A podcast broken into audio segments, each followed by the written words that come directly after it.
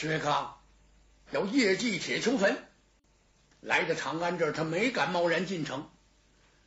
猛地，他想起来了，程家的这个祠堂，就是程咬金那别墅，他先到这儿来了。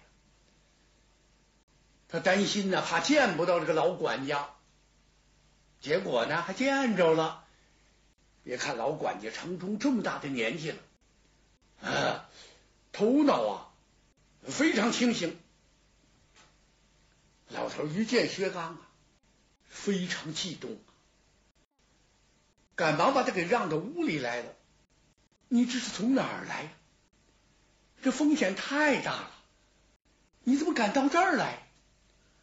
薛刚这么一听，我不能不来。就把自己这个来历简单说了说。您看，我得怎么样才能进城呢？把老管家给吓坏了。三绝主啊，你闯了大祸之后是一走了之啊！你可不知道这个长安城乱成个什么样子。你家里的这些事儿，这些不幸，你都知道了。三百余口被斩于市曹，但是就为了保你们薛家，有几位国公啊死在金殿上，有的人是触柱而亡。跪求武则天说饶恕薛家满门，人家不答应，这事儿能轻易饶过？逼得老臣。没办法了，砰一下一头碰死了，有的立即被推出午门斩首，还有好多受到牵连的人，就是没动程咬金，那功劳太大了。另外，老人年纪也太大了，哎，就没好意思动他。反正程咬金也很知趣儿，第一件事，他先把他心爱的那程月虎。给拢在家里，哪儿也不许你去。老人把门这么一关，一概呀，不闻不问。跟武三思闹腾了一阵，这就可以了。哎，老头不承认，不承认什么呀？说你说我出城去呃祭祖，怎么着？我就把薛刚给夹带出去了，胡说八道！你有什么把柄？有什么证据？真把武三思给问住了。武三思还跟他较劲。后来呀，有一个叫武承嗣的，这个人是武则天的侄子，他就暗地里劝武三思元帅：“你可别跟他犟了，怎么跟这老头犟没什么好处？一把老骨头就算了吧啊！张天佐、张天佑也是气不公啊。”但是也不敢把鲁国公怎么样，这事就算是压下来了。现在可以说刚刚平复了一点，但是气氛还是相当紧张。三绝中你没进城，这就算对了。城门口那儿，就你那画像啊，半月一换，风吹雨淋啊，挂些日子就没模样了。那不要紧的，再换新的。哪个城门前都在那高高悬挂，而且这个两辽王府啊，已经是封锁了这么长时间了。自从筑起铁球坟之后，这地方就没有人去了。但是奇怪的是什么？突然间，就在这个王府周围啊，出现了好多做小生意的人。啊推车的、担担的，也有摆一个小摊子的。这个地方根本不是繁华闹市区，很少有行人在这儿走动。尤其薛家摊生这事儿之后，有些人躲还躲不及呢，谁往这儿凑合呀？那么这儿突然间出了这么些做小生意的，这是干什么的？不问可知啊，这都是。武三思派的眼线，这些人直到现在也没断，人家也不指着这买卖开张不开张，生意好与坏，哎，没事就坐那儿打盹去，甭管冷热，刮多的风，下多的雪，下阴天，照样在那儿坐着，那就是在那顺风料哨的，进不得呀！依我说不是吗？觉主，你这不是来了吗？那么你的孝心呢，算尽到了。你还是赶快呀，走吧，别在这儿耽搁，那可太危险了。薛刚听这哭了，怎么回事？难过？方才老管家这一番话，有多少人为薛家是身首异处啊？他心里怎么能不难受？现在一听让他离开长安，那我干什么来？当时啊，就顺着这椅子就往下出溜，怎么又要背过气去，把那几个家丁吓坏了。老人家，您别再说了。这几个家丁也急了，跟谁急了？跟薛刚啊！吴老爷，您这样您就不对了。您必须得保重身体，因为下山的时候，山主啊与小姐是再三叮嘱，让我们一定保护好您。您这还没看见铁锹坟呢，还没看见您这个家门呢。一会儿您晕过去了，一会儿您糊涂了，那那这怎么能行啊？怎么等看见那坟，这不就完了吗？这不是？您要有个这个一差二错的，那谁去祭奠？谁去打扫这座铁锹坟呢？我们这不是白来了吗？这几个家丁很聪明，一番话虽然说的不多，但是薛刚很感动啊。你们说的有理呀。不管怎么说，他瞅了瞅老管家，我呀，我必须得进城。你想个办法把我送进去啊？老管家一听，我没这本事。那我就是闯，我也闯进去，实在闯不了啊，我夜晚三更爬城进去，反正我得进去。哎，说到这儿，薛刚想起来，老人家，我跟您打听打听，我兄弟程月虎怎么样？先不说呀，这个祭扫坟茔这事儿，能不能让我们兄弟见个面？薛刚一想，我要能见着程月虎，他就能帮我想出主意来。一提这个，哎，老城中站起来，怎么回事？您快别提，就您这兄弟怎么了？神经啊！啊！薛刚吓了一跳，神经病了？怎么回事？难道说吓的？嗨！再大的事儿，再大的祸端，你也甭想把他吓迷糊喽。那他是怎么了？他想你想的可要了命。有时候他就说胡话，说胡话不说别的，光叫这个三哥薛刚，把这个家里人呐都给紧张的要死。程老爷子程咬金呐，都差点犯了病。怎么回事啊？让程月虎给挤兑了，你说你总招呼薛刚，这怎么能行呢？现在这这长安城这忌讳这俩字儿，啊，不许这么念叨。但是不行啊，这吃药啊、看病啊，把什么样的好医生全请来了，医生也没办法，因为什么？您这个，您这少爷他这神经出了毛病，好像他在想念一个人，人想人，想死人。您最好啊，让他跟这人见见，他这病是立刻痊愈。哈哈，程咬金差点岔了气，怎么回事？我我我领他哪儿见去？我也不知道薛刚这家伙在哪儿啊！你们知道他要见什么人呢？幸亏这时候还没捣鼓出薛刚的名字来，还真算是万幸。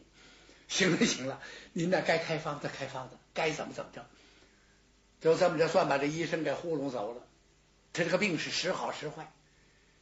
现在要说您来了，我看他的病立刻就好了。但有一样，老爷子有一个要求，最好让他们小弟兄是千万别见面，起码说三五年以内别见面。怎么回事？三绝主啊，今日之朝纲，非昔日可比了。老奴我呀，是一个糊涂人，哎，我也不上朝，谁家我也不去，就在这看这祠堂，哎。我是个管家，从来我就不问政，怎么回事我就不打听。但是我这听耳朵就灌满了。现在不是唐朝了，是周朝了，您知道不知道？则天皇后啊，愣把他儿子李显给废了，贬为庐陵王。他又立了一个儿子，然后他就跟着垂帘听政。后来他一看他这儿子也不行，干脆扒了一边，他就。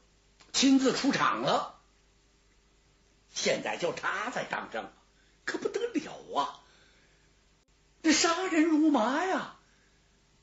您不想一想，现在呀，您也别提我们家小少爷，您就在这儿住两天，最好我给您摆个香案，您望空一拜，然后就走得了。薛刚听在这儿，挺身站起来。他往后倒退了几步，上下打量了打量老管家，抢不上前，扑通一下跪倒在城中的跟前。老城中受不了，怎么？您年纪再小，您是主；我年纪再大，我是奴啊！这这这这怎么得了呢？我怎么能担待得起呢？您这是要干什么呀？管家哥，我什么也不求了。行了，我听您的。这个坟呢，我不祭了。真的啊！哎呀，谢天谢地呀！不是别的，您的孝心可嘉。但有一样，一旦出点意外，那可就完了。之所以包括鲁国公程咬金、老千岁在内，不让你到这个长安来，就是啊，为了保护你，怕你出什么意外。真要出了意外，是复唐无望，唐朝还想再兴吗？薛家的仇还能再报吗？不是就为了这个吗？您应该明白这个道理。说现在不祭坟，那再好不过。那你何必给我施礼？我就要求见我小弟一面，我也没白来。老千岁那么大年纪了，我怕他老人家生气。看见我伤心，我就不给他磕头，我也不见他。能让我们兄弟见一面最好。我求您了，您要不答应，那我就不起来了。哎呀，好好好，三绝主，我可有个要求，什么要求？您呐，住在这里，哪儿也不许去。没事门前望望风，哦，不行，出去散散步，不可以。这地方大了，这里头您就随便在这转悠转悠就得了。最好你院里也别转悠，就在屋里猫着。我呢进趟城，我去呀，给您兄弟送个信儿。其结果如何，那就别怪老奴了。没什么好处，老头知道。他要一听说薛刚来了，当时就得蹦起来，就得跟我来。你说这这不麻烦吗？这不是？但是薛刚这一下跪一磕头，人都怕这个呀。这真要是犯犯横啊，老头还不在乎。这么一来，老爷子也感动。你说这么大一位三绝主啊，大远这不接哪儿来？祭龙山这谁让这祭龙山在哪儿啊？万苦千辛跑这儿来，坟都祭不了，是够可怜的。见见小老弟，好。他把薛刚这几个人安顿好了之后，第二天一早，自己呀把家里人嘱咐了嘱咐，咱们这儿来了高亲贵妾了，一切少打听，少问，哎，该怎么吃，该怎么喝，怎么招待都行，听见没有？我呀到城里给千岁问安，最迟太阳平西我就回来了，我再给老人家送点东西。感情鲁国公吃菜呀，吃水果什么感全是这儿的，怎么回事呢？呃，一是吃的放心，就是城中啊亲自领着人在这种的；而且呢，纯天然，无污染，完全用的都是农家肥。这这这东西不一般。给老头准备了点东西，这就是一点意思了。哪儿是给千岁送什么东西呀？他去找程月虎，到了府里之后，也经常来往，别人也不太怎么注意。问了问老千岁，老千岁正在休息，那就别惊动了啊。呃，小少爷呢？小少爷这两天精神挺好，在书房那看书呢。哎呦，这可不容易，我去看看他吧。奔这儿来，到书房推门进来，老管家一看呢，唉，心里不是滋味怎么回事？程月虎本来生的就瘦小，这一闹这个毛病啊，一闹这神经啊，更瘦了，跟牙签差不多了，太可怜了。